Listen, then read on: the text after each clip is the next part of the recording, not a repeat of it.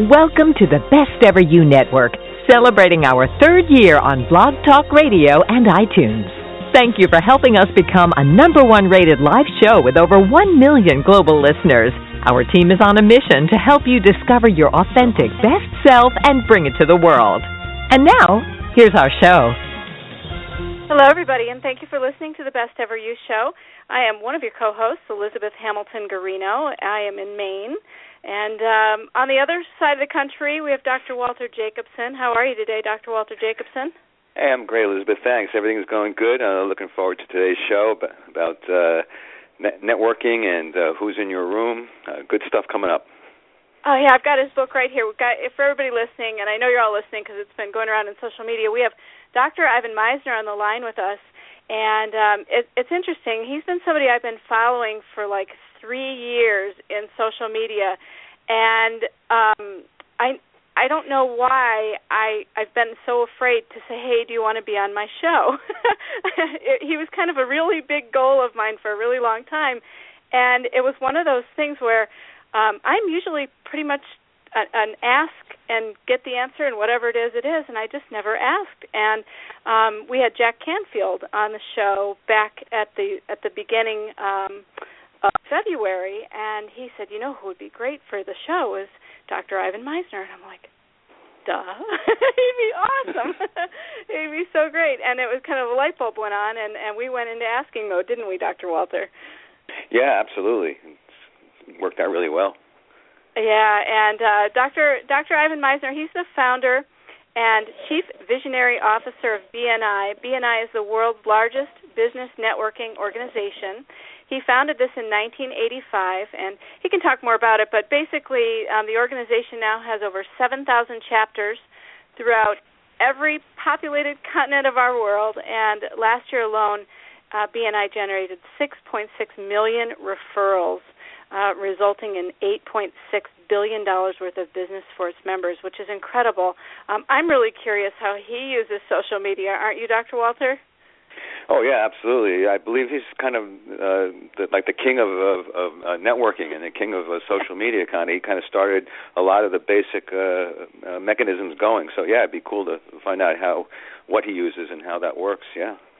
Yeah, I, I think so, too. And, you know, we can all, you know, we were talking a little bit about this, you know, just when you think you're you're doing pretty well and you're chugging right along, you learn that there's always room for improvement. And um, when we have guests on like this, I love it because people listen to our show and then they share the show, they download the show, they listen to it over and over and over again until they implement what our guest is trying to teach us. So I'm really excited. I've got his book right here. It's called Who's in Your Room? The Quality of Your Life Depends on the People in Your Life.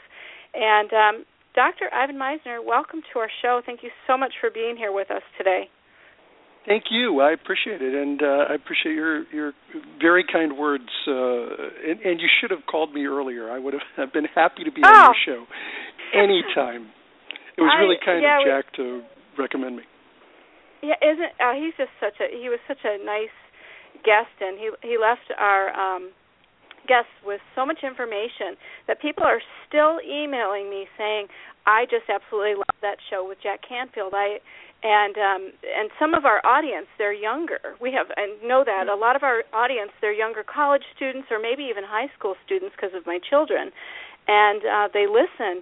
And I am always blown away by the young people learning from the show and implementing everything they learn. And I've had I've had you know twenty, twenty-five year old um, young adults writing me saying I love Jack Canfield's book and I've used this and, and everything. So I'm wondering um, we've got to we're going to show them your book Who's in Your Room, and can you do you want to just start off and tell us a little bit about what your book is about and where people can get your book? Yeah, absolutely. So the the uh, book is. Um, really only available right now at B N I dot com because the, the version of the book that you have is the B N I edition. We haven't even done the public edition of this book. Uh, it, I browbeat my co-authors uh, so much because I thought this concept was so fantastic that we, you know, we did a, a, a version of the book for B N I, but it is Uh, it, it really is, uh, I think, of interest to anyone who wants to surround themselves with uh, uh, the right kind of people, the kind of people that add to their life rather than take away from their life. Um, so, if you don't mind, let me let me give a little bit of the concept of the book because it, it, it helps to kind of um, explain what we mean by who's in your room. Imagine that you live your entire life in one room, and that room has only one door. And imagine that door was an enter-only door, so that whoever comes into your life is there forever. You can't get them out. Now, if this were true, luckily, Elizabeth, this is a metaphor, but if it were true, would you be more selective about the people that you let into your life? Oh, yeah. Absolutely, without question. I have never met anyone who said, nah, I don't care, you know, I'd let anybody in. Most people have gotten someone into their life that just uh, was a problem, and they wonder, how did it, you know, how did I let this person get close to me? Uh, we've all been in that situation. And so the whole premise of the book is to be selective about the people who you let into your room because although, you know, you can get them out, it's not necessarily very easy. And how, how do you be more selective? And we talk about this concept, uh, the, the, the doorman concept. And the idea is that the doorman is your is both your conscious and subconscious working to screen um, the people who come into your life based on, on their values and your values. And are they congruent with the kind of people that you want in your life, the kind of people you want around. Um, and and they don't have to be completely congruent with values because diversity is, is uh, valuable, but they can't be incongruent with your values because that's when you end up having a clash with other people. Make sense? Yeah, yeah. So like, what would happen, though, let's say you kind of set up your – I'm not sure. You set up a doorman kind of in your mind, somebody to yeah. to uh, kind of knows what your values are and kind of is screening uh, for for people. But what what happens when? So what do you do if if someone does kind of sneak in there, and then later you find out that he really doesn't share my values? Is is there a way to kind of uh, kind of avoid that or gently get that in the, that person so, to to sort of recede? Yeah, it, it, that's key, and that's one of the, the first things that people uh, often bring up when I talk about this concept because, you know, sometimes people get in, and and everyone at some point in their life, something happens that their values may start changing. And so you may have let people into your room um, based on one set of values that you have, and yet uh, it It kind of uh, changes over time. People may have some personal issues that happen. Uh, you know, I've seen people in business who went through a divorce or they had a bankruptcy, and, and their life went to hell in a handbasket, and their behavior changed, if not permanently, certainly for a period of time, which created chaos around them. And so you might get people in your room that uh, whose values change over time, and they're no longer a good fit. So your question is, what do you what do you do with those people? So my favorite uh, t- technique is uh, benign neglect. Mm. Think about uh, like this. That because, benign you know, neglect. Benign neglect, yeah. Because, look, you could – there are some times when you have somebody who is um, – that you can have an open relationship conversation with. You can say, hey, look, you know, we've been we've been butting heads a lot. This may not, you know, this may not be a good fit to continue to connect like we've been connecting. You know, you can have an honest conversation with some people. Some people you just can't. And that's where benign neglect comes in. And think about it. Have you ever had friends? I have. That you were really close to, but over time you just kind of started losing contact with, and, and you love them and they fit your values, and when you were, you know, maybe geographically close, you stayed in contact, but maybe one of you moved away or interests changed, and you accidentally, it's not on purpose, but there's benign neglect, and the relationship kind of dissipates. The same thing works when you do it on purpose. Don't make yourself available, don't respond quickly, just kind of gradually let it go. It, some people that works for because they don't like conflict. Um, you know, I'm not a fan of conflict, personal conflict with others. Um, and if I feel like I can have an honest conversation with them about what the problems are, I'd rather do that. But if I think it's just going to turn into, uh, you know, burn, burning of bridges, I'd rather not burn bridges. And the concept of benign neglect works well for me. I knew somebody was going to tweet us right off the bat with this question. I was predicting this. Yeah. It's pretty funny. The question is, ready? Does this apply to family and friends or just business? No, it, it applies to, to business, family, friends, uh, all of it. Now, family's a little harder, you know, because you, you can't, you, you know, you can't just uh, stop seeing or talking to family. You're going to see them, um, and so I get it that it's a little bit harder, but um, but the benign neglect thing can work pretty well with them. Uh, you know, you see them at family gatherings, and uh, you know, it's good to see you, but it doesn't. You don't have to let them necessarily get close or get back into your room. Uh, so this this concept works um, in in all contexts, I think. Now, if you're talking about business, um, there are um, some things that you can do in, in in a business situation where it's a little easier to work them uh, out of your room, to kind of wall them off. Um, it, it, it would be, you know, especially if it's uh, someone where you have any any kind of authority to, you know, you give them projects that have uh, nothing to do with what you're working on. You stay away from the projects that that that, um, that they're doing. Um, you know, there are some people, and listen, there have been people in my organization that I just didn't want anything to do with. I didn't pick them. I didn't really know them. And they had, one guy in particular has such a horrible attitude. He's, he's negative about everything. I just make sure to not be involved in projects with the guy. I just steer away from him. So uh, I, I uh, that has been a very uh, effective technique. When I have something that's his area of expertise, I try to find somebody else who has the same area of expertise and give them the work rather than this person, which um, gradually puts somebody else in a position of authority and knowledge and expertise in the company. And I purposefully don't use this other individual who generally, uh, you know, comes to every project with a bad attitude. You know, I, I'm thinking also. Uh, You know, I, I like the benign neglect idea. The idea you don't don't encourage them. It, you're sort of setting a boundary that, you know, I'm really, I'm really not into you, uh, but you do it despite not being around them, et cetera. But but if they are around you, what, you know, I'm thinking. I just kind of did a little blog about toxic people and how to deal with them, and, yeah. and the whole idea is, in my mind, is to neutralize their negativity.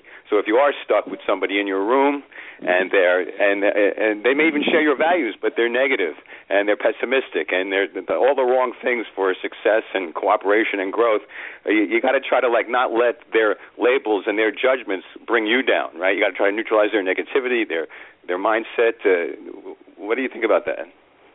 I, I love that expression, neutralize their negativity. I think that's um, that's uh, right on the mark, and I think there are ways that you can do it. Um, you do it uh, really in a business context in particular, you know, through kind of divide and conquer.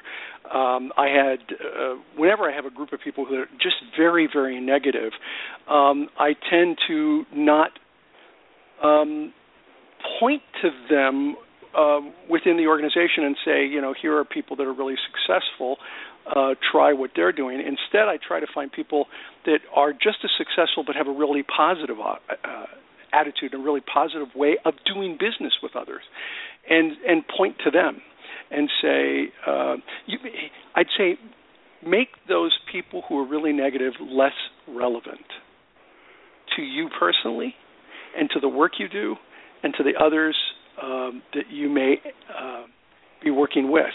So you edify other people, which is kind of what you're talking about with neutralize their negativity. Edify others who who who are doing business in a way that you value. Um, they are successful, but they're doing it with the right kind of attitude. Uh, they're not toxic. That's actually been very successful for me. Hmm. Um, You know, and, and, and I've been really upfront uh, in in my organization and say I don't like dealing I don't like doing business with toxic people. And so, uh, you know, if if you find that uh, if, if I'm working with you and you're coming across in a very toxic way, you're going to find that I'm going to be referring other people to do projects and to take on leadership roles. Um, if you're toxic, you're not going to be a leader in my company. Mm-hmm. And so I kind of put it out there right from the very beginning, and I think people start to get it when they stop getting assignments, they stop getting edified. Um, there it's it's not just benign neglect, it's it's more like what you're saying, neutralizing their authority within the business. Mm-hmm. I'm thinking, I'm, I'm reading some of your bio, and it says um, you've been called the father of mo- modern networking and by C N N and one of the top networking experts to watch by Forbes. Um, you're, you're one of the world's leading experts on business networking. And I'm just wondering how, like, how you started all of this. Did you... Um, I always ask this sometimes of, of, not always and sometimes, but I pretty much always ask this of, of my guests. Um, w- were you like this in kindergarten? Were you, you know, were you the were you the guy, t- you know, introducing everybody to everybody, or were you like that in high school or college, or was there a moment where a mentor came into your life and taught you this, or, or how did how did that go? How do you get to be called the father of modern networking in your lifetime? It's so cool. Uh, that was really very nice of an entrepreneur to say. Uh, you know, I think it's uh, in some ways it's thirty minutes of inspiration and thirty years of perspiration. Uh, you know, it, uh, it, it, it, uh, the secret to success without hard work is kind of still a secret. Uh, you know, it, it takes a lot of work to, to get there. Um, I did have a mentor though, and, and it's it's funny because I. Uh, have been talking about this just recently. Uh, it took me a lot of years to find what's what um, I call in, in one of my books uh, your emotionally charged connection. Well, what is it? Why do you do what it is that you do? And that's it's really kind of important to understand that, I think, to become a real, truly a whole person, uh, to understand why. What's the why behind um, the things that you do in life? And um, I kind of just came to that realization just within the last few years, and it came as a result of a mentor uh, who I think really changed the traje- trajectory of my life. I was thirteen years old. I was um, in high school, freshman in high school. Uh, went to high school in Southern California, Zusa Unified School District. And um, I had a high school teacher, Mister Romero, who um, the first week or two of high school class, uh, he he said, uh, we picked the elementary, I mean the high school student council for the freshmen. We picked from freshman history. So this class is going to elect um, the student council representative. Now you have to understand, I had run for student council throughout junior high school every year, and I lost every year. Consistently. The most consistent thing about it was I lost big every time. I, it wasn't just, uh, you know, it wasn't just, I wasn't just decimated. I was dead last in every election, right? And and it was, you know, when you're eleven, twelve years old, that's a big deal. And yeah. Now I'm thirteen, uh, lost every election. I'm thinking, yeah, been there, done that. Not going to do that again. And I had no intention of running. And he asked the class, um, is there anyone that's interested, or would you like to nominate anyone? And nobody was interested, none. We even had, I'll never forget this young girl, Cynthia. She was uh, she was a cheerleader. She stood up and she said, oh, Mister Romero, you know, I'd run, but I'm really busy, and I just don't think I have the time to do this. Like, nobody even asked her. She just said, no, I, I can't do it. So Mister Romero was like, okay, Cynthia, thank you very much. Is there anybody? And I was committed to not committing. There's no way I was going to do this again. And he said, okay, well, then let me tell you, if you don't if you don't pick somebody, I'm empowered to select on my own. So are you sure you're not going to nominate someone and, and vote? And they said, yeah, yeah, you pick. We don't care. It doesn't matter. So he looked around the room and he stopped at me. Yeah. He looked at me and he, he he stopped and he said, Ivan, I bet you'd like to do this, wouldn't you? And I looked at him and I was like, wow, you know, why did he why did he pick me? What is it you know, that I had, I'd only known him for a week or two, so I didn't, I really didn't know why he picked me. But he said, you know, I really, you'd like to do this, I bet, wouldn't you? And I said, well, yeah, Mister Romero, actually, I kind of would. And he said, okay, um, Ivan's the student council representative. Now, I swear to you, the entire class in unison said, oh, no, not Ivan. Anybody but Ivan. Cynthia stood up. She said, oh, Mister Romero, if you're going to pick Ivan, then I'll do it. I'll find the time to do it. And I remember sitting there thinking, well, you guys see me, right? I'm right here. Um, and and it's kind of funny now. But you gotta you have to put oh, yourself funny then, in. Though, I bet. Oh. No. No. I mean, imagine, thirteen-year-old boy. I had lost every election. Uh, here I'm picked, and everybody says no. Uh, you know, I didn't have a crystal ball at thirteen to see that, you know, someday I would create a global organization. It would be an international company, that I'd be a keynote speaker, that I'd be an... I, you know, I didn't have that crystal ball. I was just a kid. And and I felt, you know, major rejection yet again. So it was um, it was really kind of a devastating moment. But it was, it, but on the other hand, um, it was incredible because Romero, Mister Romero said, no, uh, you know, I gave you uh, an option. You chose to let me pick. I pick Ivan. Everybody, turn, your, open up your book and uh, turn to chapter two. And it was it. It was over. And so I spent that year doing my absolute best in, in that role. I mean, I, I figured, look, you know, I may never, I may never get elected ever, so I'm going to do everything I can to to make a difference in this one year. And I just worked my butt off. And at the end of the year, that same class that said, "Oh no, not Ivan," um, voted for me to be the uh, student council representative as a sophomore. That same class. And I then won every election after that. Last year I was A S B president. But yet as a freshman, I couldn't even get twenty students, not one of twenty students, to support me. And I realized, and it, and it took many years to come to this conclusion because your question was what led you to this, to, to, to you know, kind of go in the direction that you went. I realized that every business I have ever started has been a business to give someone an opportunity to be their best. It wasn't a, it, you know, it was a, every business I've done has been reliving what Mister Romero did for me. And I don't think I really put two and two together until the last few years.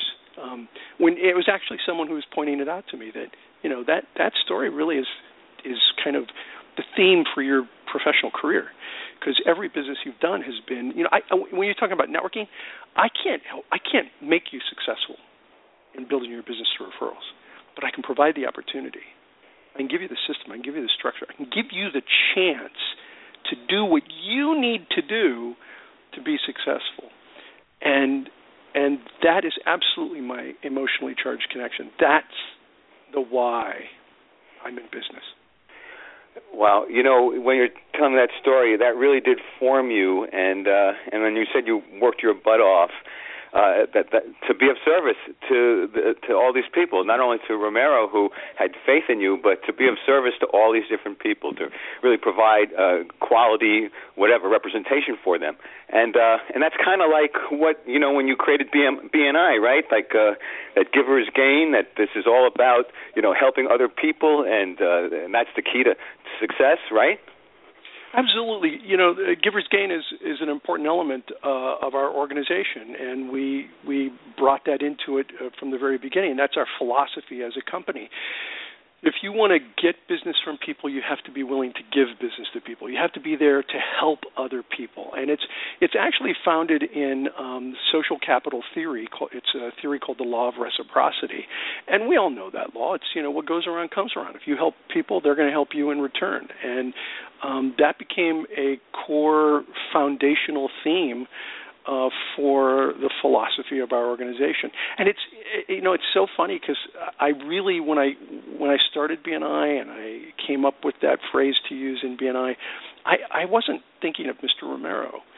Um, it wasn't, like I said, until years later that uh, you know somebody kind of put the connection together for me in my mind, where it's like, wow, you know, it's amazing how something that happens to us so young can, can, as you said, form the basis of, you know, the person that we become. Do you by any chance know Fred Cuellar of Diamond Cutters International? I don't. Do you know no. him at all? I don't have to introduce you to him. You two might be my my favorite all-time people to listen to. Uh, I, well, I'm, like, taking notes, and, I, I mean, oh, my gosh. I'm sitting here the whole time you're talking, listening and thinking, I wonder what a show would be like with both Fred and Ivan on it at one time, because you guys are just, you have the coolest stories and, and all these things, and um, I just am, and, and it leads me to my next point, which is um, addicted to yes, because he kind of says the same thing, and I'm I'm curious what your spin on addicted to yes is, because he's always, um, he'll always say yes before he'll say no for the most part. He loves yes. Is that what you mean? Yeah, too? Well, you know what, you know, I, I think if you can find, uh, you know, really good reasons to say yes to people, then then you should. Um, I also believe that um, no is a one-word sentence, and you, you you should be using that a little bit more.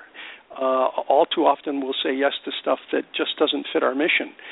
And uh, this is particularly relevant with Who's in Your Room, because you have to have an understanding of what your personal mission is. What What is your vision of your life? What What do you want to be achieving personally and professionally? And so when people come to you with ideas, when they want you to do something, you have to determine whether it's an opportunity or a distraction. And all, all too often we say yes to distractions. When we say yes to distractions, at some point we realize our heart's not really in it, and we end up not doing as well as the other person hoped that we would do, and it fails, whatever it is that we're, you know, that, that, that someone's asking us to do. It doesn't work well, uh, and it may not work well because you're just not happy doing it, and when that happens, then nobody's happy. And so saying yes is sometimes a bad idea. And and the key is understanding whether it's an opportunity or a distraction. How uh, do you know that?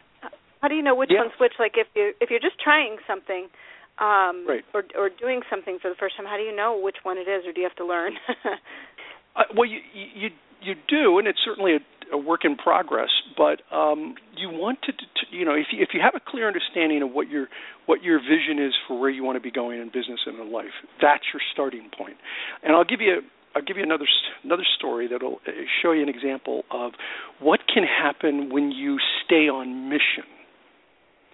So uh, two thousand five, ten years ago, uh, somebody called me up. It was a, a B N I member, as a matter of fact, a business coach. And she said, um, her name was Kim, and she said, uh, she asked me for a favor, a favor. She asked me if I would help develop some training material with her coaching company, and there was really no financial, there was no upfront financial reason for me to do it. Down the road, there might have been something, but it was, uh, you know, it was more of a favor than anything else. And so, uh, first thing I did was I asked myself, "Is this on mission? Is this where I want to? Is this the kind of thing I want to be doing? Um, and and and do I have the time to do it?" Well, do I have the time? The answer was no. I, I don't have the time to do one more thing. But it was totally on mission for me because I wanted to do more public speaking, and I wanted to start to develop more material on networking that was coachable and trainable to people. So it was completely on mission, but lousy timing. My answer to her was yes, because it was on mission. Now, here's the kind of magic that happens when you're on mission with something. With with and you say yes to something that is congruent with your mission. Uh, I said yes. As a result, we developed the material. Because the, I developed the material, it went over so well, I got hired to to keynote their conference. I keynoted their conference, and guess who I met? I met the gentleman that you just mentioned uh, earlier in the interview. I met Jack Canfield at this conference. Canfield. Yeah, I met yeah. Jack. And it was an amazing experience uh, meeting Jack because, you know, Jack's a great raconteur, great storyteller. Uh, and, and, of course, the you know, if you want to make an impression on a great storyteller, you tell him a great story. And we, we happened to be at this event, and we were at a book signing, but they, they did the scheduling wrong, so nobody was there for the book signing. Nobody. They were all still at oh, dinner. No. And and so there's Jack and I, you know, standing alone. I forgot, you know, this Jack Canfield, he's sold almost a billion books. I'm, I'm, I want to meet him. So I strike up a conversation. What do you say to stand out? You tell him a story. I told him a story about a book signing that I went to once that I was, uh, you know, author. Nobody showed up. Nobody showed up except my mother. And that's why I always she shows up. My mom and, with me. Oh yeah, well she shows up and she and she looks at me and she walks in and she says, "Doctor Misner, Ivan Misner, what an honor it is to meet you." she she made such a big scene uh, that people started lining up, and it was I had this amazing book signing because my mother pretended not to be my mother, and it was hysterical. I had Jack laughing so hard that he was kind of bent over, holding himself up. So I made this good connection with him. Did my mom he do and, that? Oh, yeah. I did that with my signings. It was an amazing experience. It was very funny. It, it went from being the most embarrassing day of my life to being one of the most successful book signings that I had, and very funny. So uh, he he invited me to the Transformational Leadership Council, which is an organization of transformational thought leaders and, and trainers. And from there, I met uh, Mark Vicente, who wrote the book, uh, What the Bleep Do We Know Anyway?, uh, which is a really interesting book. It's uh, you know it's about quantum physics, and it's really entertaining, and I I never thought I'd put those two phrases in the same sentence, you know, quantum physics and entertaining. Uh, and there I met uh, Nancy Salzman. Now, all of this came from one introduction by Kim George. And I met Nancy Salzman, who did seminars on ethics, and as a result of meeting her, I got invited to Necker Island for an ethics mm. seminar. Now, I, do you know who owns Necker Island? No. Richard oh. Br- Richard Branson. Oh, yeah, Richard Branson, yeah. And I met Branson on Necker Island because of an introduction. Uh, well, no, because of a, a, a favor that someone asked me. You to do. And and I ended up writing a whole book with on this concept. I call it the butterfly effect of networking. Butterfly effect is the, you know part of chaos theory. The flapping of the wings of a butterfly changes something in the environment that changes something that changes something that changes the weather. And it's amazing how one contact can lead to something that lead to something to lead to something, but um, but it, it takes time, and you have to start the process on mission. And so if you're saying yes to the right things, that leads you down a path that can be absolutely amazing. So you have to learn when to say yes and when to say no. And my experience is if you're saying yes to things that are on your personal mission, it leads you down the right path. And if you say no, you're saying no because it's not on mission, and it's going to end up being a distraction anyway. Does that make sense? Yeah, yeah. You know, I was also thinking as you were saying that about uh, say no to ego, like uh, that things that are, are a distraction. Uh, if you were to say yes, it's really probably your ego and not your mission that's speaking. And uh, and sometimes you might even be tempted. Or temptation is ego too. That someone might come up with something that is seems to be along your mission line, but doesn't really fit with your values. And but your ego is going, oh, say yes, say yes, but you really need to say no because it's really it may be along your mission, but it's not along your values. So you would say no, right? Yeah, absolutely. Uh, you know, and you're you're correct. It's not just the mission. It's got to be your long-term goals and absolutely your values. If you're not being congruent with your own values, then uh, it's going to create problems down the road. I'm, I'll give you give you another example, and, and this example's in in the in the Who's in Your Room book. Um, I one of the values that I have is I, I don't like drama. I don't like people who constantly have drama. No, we all have some drama. We all do. I get that. But you probably know a handful of people who whose entire life is one big drama. It's one thing after another, after another, right? I hear a chuckle, so it sounds like. Oh yeah, I'm I'm with yeah. you on the no drama zone. That's that's sometimes. Um, yeah, no, I'm just gonna be quiet right there. Yeah, I'm, we are a no uh, drama zone.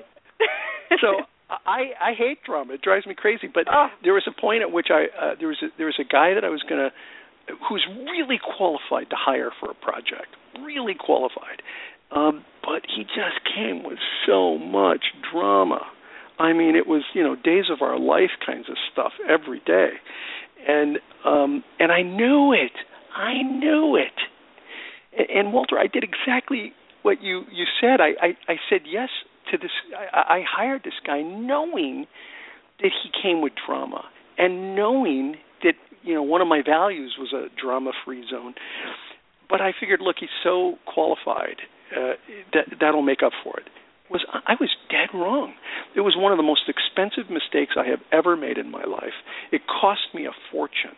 And it wasn't until I heard my co-author of this book talk about the concept of Who's in Your Room. This is before I was ever in the book. And I heard him talk about who's in your room and surrounding yourself with people that you want to do business with, because the quality of your life depends on the people in your life, in personal and business. And I heard him talk about this, and I walked out and I said, I got to fire this guy. Hmm. And I fired that guy the next week, and the project turned around within six months. Hmm. Uh, but it was all because of uh, I was not congruent with my own values. And and so you, you you bring up a good point. The values have to be on the mark in order for you to say yes. That's, that's probably my, one of my favorite parts of this book is um, create your list of deal breakers with, you know, people that aren't in line with your values and behaviors and all that stuff. And, you know, one thing um, I, I've noticed from kicking around here, you know, doing all of this for a few years now, is that sometimes I encounter people who um, I'm, let me back up a little bit. I'm I'm pretty gratitude based, and I'm pretty unintentional. I'm you know I'm I'm pretty I'm a real go with the flow kind of human being. No drama, just do do do. You know, you know I'm not very calculated. I, I admit it. And I come across people who are very intentional, very aggressive. I'm going to meet everybody in sight. So you know, it's like almost like a trampling, kill people in your path kind of method of doing networking or business. To like yeah. step on heads to get to who you really want to talk to or get to the top or whatever drives me nuts. Um, what do you have to say about that? Do you encounter that? And help us yeah, learn well, a little bit. Yeah, well, this is this is definitely my wheelhouse in in terms of working, uh, talking about uh, networking uh, environments. Um, so what you're talking about are people that tend to be very transactional in their networking versus relational in their networking. And let me set the context. Um, I did a speech in London uh, a few years back, and there were almost nine hundred people in the audience. And I, I started my speech uh, with a question. I said, how many of you are here today, raise your hands, hoping, you know, just possibly to sell something? nine hundred people raised their hands. The whole room was like, yeah. You know, this is a networking event, uh, um, you know, and, and, you know, you're the speaker, but there was a lot of open networking. So nine hundred people raised their hands. I said, okay, great, thanks. Second question. How many of you are here today, raise your hands, hoping to maybe just possibly buy something? No one raised their hands. Not one single person. This is what I call the networking disconnect. People show up at networking events wanting to sell, but nobody's there to buy. And so networking always gets a bad rap when when people have that kind of experience. Uh, and, and people write about, I just saw an article on a major, major uh, online platform uh, about how the person hates networking, that networking is dead. And, um, you know, we it's it's not about networking, it's about relationships. Hello. That's what networking should be about. It's it's about building relationships. And and when you treat networking as a transaction versus a re, uh, building a relationship, that's when it fails miserably because it becomes very mercenary. And so you, if if you're, you know, out there to shake hands and collect cards and then spam everybody afterwards, um, the, you leave those meetings, and you know that's where you have like a shower moment. You, you know, you want, you don't, you need to get a shower because you just got moment. You feel slimed. You got slimed, yeah. Yeah, and and people hate they hate networking with people like that. And, oh yeah. And and here's here's the thing, I think people do it without really knowing. They they they're you know they're they're they want business. They're kind of desperate for business, uh, and because of that, they they just come on a little strong, without realizing that it's it's all about. If you want referrals, it's all about relationships. You have to build relationships with people. I did a I did a book. Um, the title of the book was uh, "Business Networking and Sex." Not what you think. That was, that was the subtitle. Not what you think. And it's about the difference between men and women and how they network. And um, and we did a survey of twelve thousand people. Twelve thousand people. And um, we asked questions about you know relational versus transactional questions. And we found, by the way, we found that men tended to be more transactional, and women tended to be a little more relational. So men would be more likely to go right for the sale. Uh, whereas women tended, more than men, to be a little bit more relational in the way they networked. And uh, we found that women actually did better in networking than men did, that they spent a little less time networking and they generated a higher percentage of their business through networking than the men did. And so we looked at that and we said, let's pull, let's pull gender out of it and just look at people, whether they're men or women, who are relational versus transactional. And we found that Um, that those people, either men or women, who were more relational did better in their networking than those who were more transactional. Yeah, you know, I, I think it's tied into the idea of trust. You know, yes. if you're if you're transactional, you're going in for the kill, you're going in for the close. Uh, people are going to be suspicious or, or yes. wonder about what your real intentions are, or, or, and uh, they're not going to trust you. If you take a relational approach, you let you know where the people get to know you better. People uh, feel more comfortable with you. They trust you. They're more likely to then want to truly network and cooperate with you. And uh, yeah. and I'm thinking you you say something in you have a chapter called "Are You in Your Room?" And I was thinking maybe what you're talking about is is authenticity. And maybe that ties into to being the relational, having relational success. If you're authentic, people will trust you more. People will feel more comfortable and want to network with you. Is is that what you meant by that, or is there another idea of "Are you in your room"? Well, it, it was it was going in a slightly different direction than that. But um, you got to be authentic in your networking. But you you also have to uh, understand that, that networking is more about farming than it is about hunting. That it is about right. It's about cultivating relationships. Um, and people tend to use networking um, as a face-to-face cold calling opportunity as opposed to a, a relationship building opportunity. So the foundation of everything I teach uh, teach is really based on a concept I call the V C P process. V C P, visibility, credibility, profitability. If you don't get this right, nothing else you do matters. It just it won't work. Networking will fail for you if you don't get this right. It's a chronological process. It begins with visibility. That's where people know who you are, they know what you do, and they know you're good at it. Uh, they, they know who you are, and they know what you do. Credibility is where people know who you are, they know what you do, and they know you're good at it. And it takes time to move from invisibility to visibility. It takes time to move from visibility from, to move from visibility to credibility, where people know you're good at what you do, and they may know you're good because they know people who've done business with you or they've seen you operate and they're impressed with the way you operate. And then it takes even more time to go from credibility to profitability, where people know who you are, they know what you do, they know you're good at it, and they're willing to pass you referrals because they trust you, because you've developed credibility. What tends to happen when networking goes wrong is people, you know, they meet you for the first time, they'll say, "Hi, Elizabeth, I'm Ivan, let's do business." Um, and they try to jump over visibility because you don't even know them. They try to jump over visibility, they try to jump over credibility, and they get right to profitability, let's do business. Uh, we call this in the gender book, we call that premature solicitation. you, don't, you don't want to say fast three times, it'll get you in trouble. That's funny, but so true. That, and that explains it really well.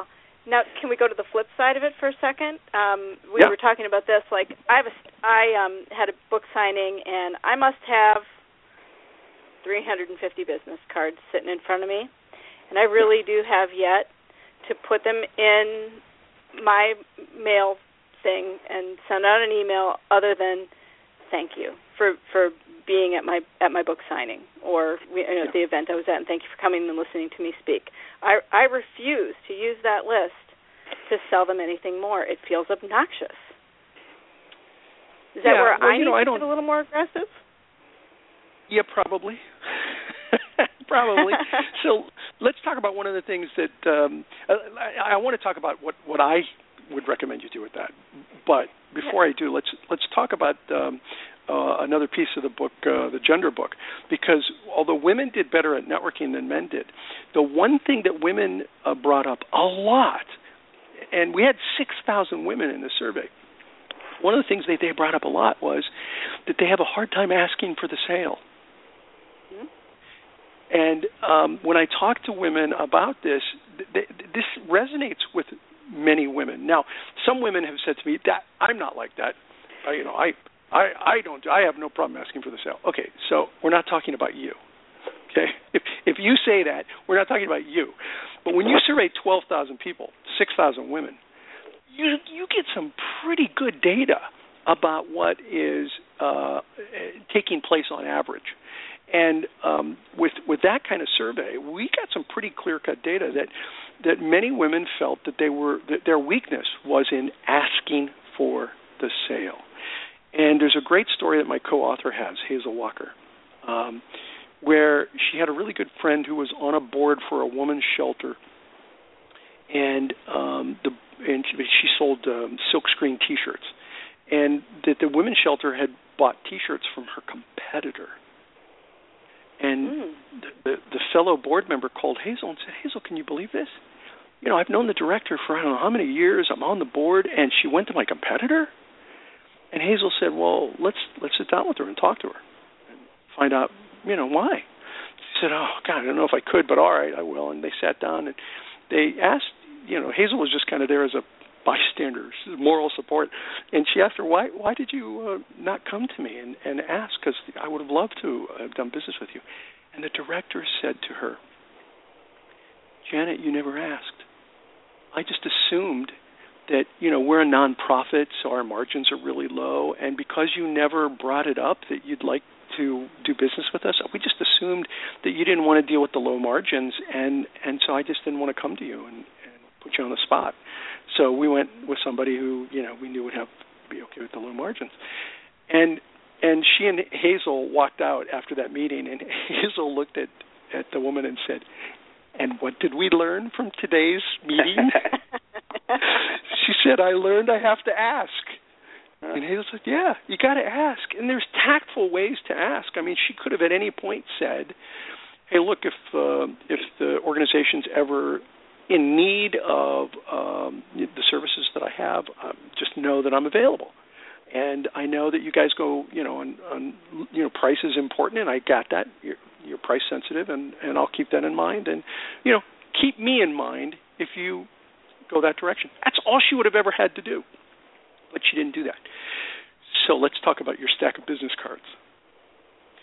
One of the things yeah. that drives, drives me crazy is when people get cards and they say it's for a drawing. Oh, and then they yeah. take all those cards. Yeah, you've been there, yeah? Then they take all those cards, put them in their database, and then start spamming the heck out of people. That's yeah, no. That's misuse of the process. But I think there's an opt-in opportunity.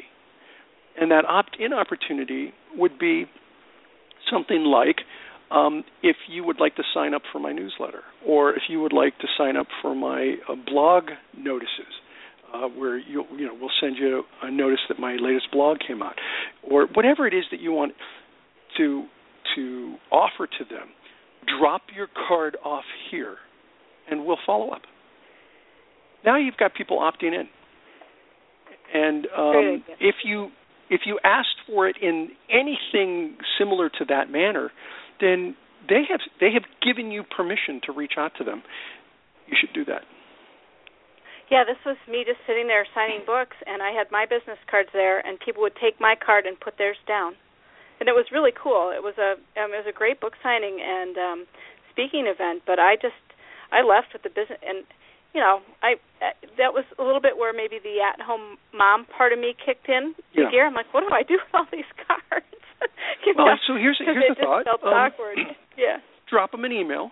Drop them an email yeah. and say, you know, met you at the book signing. Thank you for coming. I really do appreciate it. It was great, uh, great having an opportunity to to meet you. Um, I do uh, an X. I have a blog. I have a whatever. Uh, here's the link. If you're interested in staying connected with me, for for example, I refer people to my blog, Ivan Misner dot com. I refer people to my blog, and and I'll um, I'll say it's a great way to stay in touch with me. If you like what I talk about, um, you can stay in touch with me on my blog. I read every comment that gets put up there. So uh, I promise you, if you comment, I'll read it, and, and oftentimes I'll comment back. So um, it's a great way to stay connected with me. And then people sign up for my blog. That's so you advice. Could do that in your email, send it out, and um, and have a link where all they have to do is click on it. And and then they've opted in, and you can then stay in touch with them. Yeah, I, and I bet a lot of people have that pro- have this issue and really just don't know how to properly follow up with cards. And, and a lot of it is because sometimes we're on the receiving end of things that are just right. so flat-out aggressive. We're like, ooh, I don't want to be like that, but how do I... Yep. How do I tone this down or change it or whatever? That is that's just fabulous advice. That Transparency. A, great takeaway. Yeah, exactly. Yeah, that's the key. You know, you, you, you talk about the. It's kind of like the yin and the yang, the, the male and the female, where mm. you know you want the you want the, the, the, the feminine kind of relationship and trust, but then you also need sort of that masculine. Uh, if you want to use these terms, uh, of assertiveness and follow through and asking asking for the the uh, the, clo- the closure. Uh, I think that's really interesting. I think you're right. Wow. I think it, it it has to be a combination because um, clearly women did a better job of building the relationship in their networking process. They were really focused on uh, uh, the relationship first and foremost, but men were stronger at asking for the sale. Sometimes asked for it too soon, whereas women just didn't get around to asking for it enough. And it's probably some kind of, of combination. Yeah. Well, probably out of fear, because I know I know part of my fear would be ever being perceived like um, bossy or rude or aggressive or anything like that. I'd, I'd rather be perceived a little bit nice or a lot of bit nice than any of those things ever. Well, what, what about also being afraid of someone saying no and having a hard time dealing with rejection? Is that a factor, too? No question about it. And Hazel has an interesting, my co-author has an interesting theory on that, um, that, uh, you know, like it or not, men are conditioned to ask ask for stuff, to, uh, starting with asking for a date. Hmm. Men are conditioned to it. And, you know, so they ask women out. Uh, women have historically, right or wrong, I, you know, I don't want to get there, but Whatever, yeah, historically have, have have not done that as much. And so uh, for a man, it's just a, it's a numbers game, right? This is her theory. It's, it's just a numbers game. You know, you ask uh, three women out, you're going to get a yes. You know, or whatever, five women, you're going to get a yes. Um, and and sales is a number game. You know, you ask for five clo- uh, sales, you get you get one or two. Right. Uh, and so there are, there's a little bit more conditioning Um, uh, in place, I think, for men. And and that's Hazel's theory, and I'm inclined to agree with it, than there is for women. When it goes, we've got just uh, probably like five minutes left here. I'm, I'm So where did the hour go? Yeah. Yeah, yeah, I don't know, and, and we need to be respectful of your time, too, and make sure we, we end on time. Um, before we go, I was wondering, um, I have this theory in social media um, that I use, and that is for anything I might ever promote about myself, like if I want to put a link out about my book saying, you know, here's learn how to, you know, percolate or whatever for today, I will put out um, ten to twelve to maybe even fifteen uh, links about other people in promotion of their products or retweets or likes or something like that. I will I will do ten to twelve things for other people for every one thing that I do for myself in social media. Do you agree with that, or um, do you have a, uh, any other things you want to talk about with social media? Yeah, you know, I, I, I do agree that you want to put out um, links and and connections for other people. It really goes back to that giver's gain idea that that uh, if you if you're going to ask anyone to support you, you need to start by supporting them. And so um, I agree. The one other thing that I add, um, and I probably do more of this than than promote my own stuff or promote other people's stuff, and that's educational content. So I'm constantly trying to put up links that have either a quote from one of my books or a quote from somebody else's book, uh, not as a link to go to that book, but just, you know, uh, I may just have a quote, you know, out of Who's in Your Room. You know, here's here's a quote from Who's in Your Room. You know, what do you think? Uh, how does this apply to you? And to get, you know, the gray matter stirred up in people's minds where they're thinking about uh, something I've said and then commenting on it. By the way, I've gotten some great ideas by doing that, where people will elaborate or, or comment on one of my quotes or somebody else's quote that ended up becoming a blog article, uh, having read their comments. So educational content is a lot of what I tend to put up. You know, also in the last minute or two, uh, maybe you might mention your the, the B N I and the uh, that people get together with diff- different uh, professions, and they come together every week and they, they, they help each other. Yeah. Yeah, we have seven thousand chapters, uh, as mentioned in the introduction, um, every populated continent of the world. Um, we allow one person per profession, so there's, uh, you know, one uh, person uh, from each profession, and we get together every week, so we literally have seven thousand meetings a week all around the world. Uh, Elizabeth, you mentioned in the introduction that we passed uh, six point six million referrals, generated eight point six billion dollars in business. Just so you know, eight point six billion dollars is the same as the gross domestic product for the country of Liechtenstein. Wow. Okay, it's a small country, I know, but still, how cool is that? That we Not could bad. generate as much business as a small nation. I'm looking for a bigger country next year, but I still think it's uh, pretty cool. If your listeners have any interest in um, visiting a B N I group, go to B N I dot com. B N I dot com. It stands for Business Network International, B N I dot com. Of all I, I think I also written. mentioned... Yeah, I've also mentioned my blog, Ivan Misner dot com, so if you're interested in any... A lot of free stuff up there, content, blogs, videos. Uh, go to Ivan Misner dot com. And you're also on Twitter at Ivan Misner, and yep. uh, that's I V A N M I S N E R. And um, we've been kind of uh, tweeting a little bit, but I didn't use your at, so I'll, I'll fix that a little bit here as we go. I usually promote after the show. Of um, we have another question that just came in on Twitter. I was checking it. Um, of all the books you've written, which one is your favorite? Yeah, you know, that's like picking one of your children. Uh, yeah. You know, which child do you like the best? Uh, it's hard to do. It really depends on what the topic would be. I think if you're talking about a, a, a self-development, it's got to be Who's in Your Room. Um, you know, that's that, as a self-development. I, I really don't have m- many self-development related books, and that would that would be it. Um, if you're um, if you're talking about a general su- general book um, uh, uh, on on business, it's Masters of Success. Masters of Success is um, I just I love that book. It was a lot of fun to do, and I interviewed a lot of people on what what does it take to be successful in life. Uh, and for networking, uh, probably uh, Networking Like a Pro. I did a book a few years back called Networking Like a Pro. All of all of those. Uh, are available on Amazon, except Who's in Your Room. You got to go to B N I dot com for that. Okay.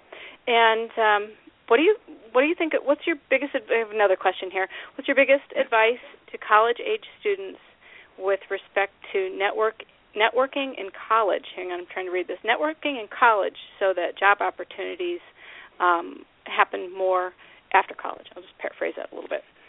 Yeah, so, uh, you know, we don't teach this, what I talk about uh, on networking, we don't teach it in colleges and universities anywhere in the world, and it's uh, really um, unfortunate because it would benefit uh, college students a lot. I think the important thing is uh, to start young and stay in touch with people. Uh, college students today uh, are in a fantastic place compared to where I was when I went to college. I, I, I went to college with some amazing people, but we didn't have Facebook to stay in touch. And many of the people that I went to college with um, lived all around the world, and and so you just I lost touch with them. Uh, but today with Facebook, you can stay in touch with people, and so it's, it's really important to stay connected with your friends and associates associates that you've met in college, because you never know where they may end up, and staying connected with them um, through through things like Facebook and other social media, uh, Twitter, uh, is a great way to kind of keep up with one another and have touch points throughout your early career where you reach out to them and say, hey, how you doing? Uh, you know, I just saw this post that you put out. That's really amazing. I'm impressed. And the more you can stay connected with people over time, the more you'll be able to, down the road, if they're doing something that's exciting to you, reach out to them and, and uh, help to enhance that that experience that they're having. And, hey, who knows, maybe, you know, get some business or do some work with them. Does that make sense? Yeah, perfect yeah. sense. And we're going to go into record mode for a minute here as we wind up the show. Um, yeah. That's that's great advice, and I couldn't agree with you more. Um, yeah, the, the kids, they're just all, it's like they're networking from when they're born now. you know, it's really it's really wild. And my kid, you know, one of the things I did with my kids right away was grab their names as websites, just so we would have them. Right. You know, just so you have, world. just in case. It's just a totally different world, yeah. Um, I've so, and we have so enjoyed having you on the show today. Thank you so much for being with us and giving us an hour of your time. And um, Doctor Walter, did you have anything else you wanted to ask? I or? would just echo that, that, uh, you know, yeah. there's so much information you, you shared with us today. Thank you very much. Appreciate it. My well, pleasure. You. It's the fun part of my job. That's awesome.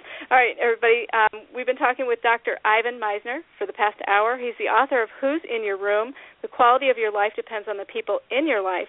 He's also, um, two of his favorite books are Master of Success and Networking Like a Pro that he has written, um, both uh, both other books that you can grab on uh, Amazon or wherever books are sold.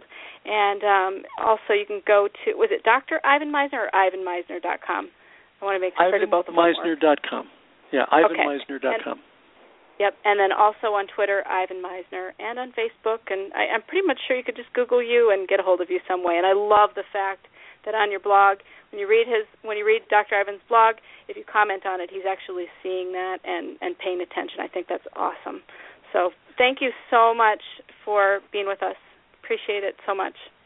Thank, thanks to both of you. I appreciate the invitation. Take care. All right. All right. Take Bye-bye. care, everybody, and thank you so much for listening. Have a great day. Thanks for listening to the Best Ever You Show. Want more? Visit us at best ever you dot com. Be your best and keep it real. Confident, successful, caring, and beautiful every day with Best Ever You. Hello, it is Ryan, and I was on a flight the other day playing one of my favorite social spin slot games on chumba casino dot com. I looked over at the person sitting next to me, and you know what they were doing? They were also playing Chumba Casino. Coincidence? I think not. Everybody's loving having fun with it. Chumba Casino is home to hundreds of casino-style games that you can play for free anytime, anywhere, even at thirty thousand feet. So sign up now at chumba casino dot com to claim your free welcome bonus. That's chumba casino dot com and live the Chumba life. No purchase necessary. V G W Group. Void where prohibited by law. See terms and conditions. eighteen plus.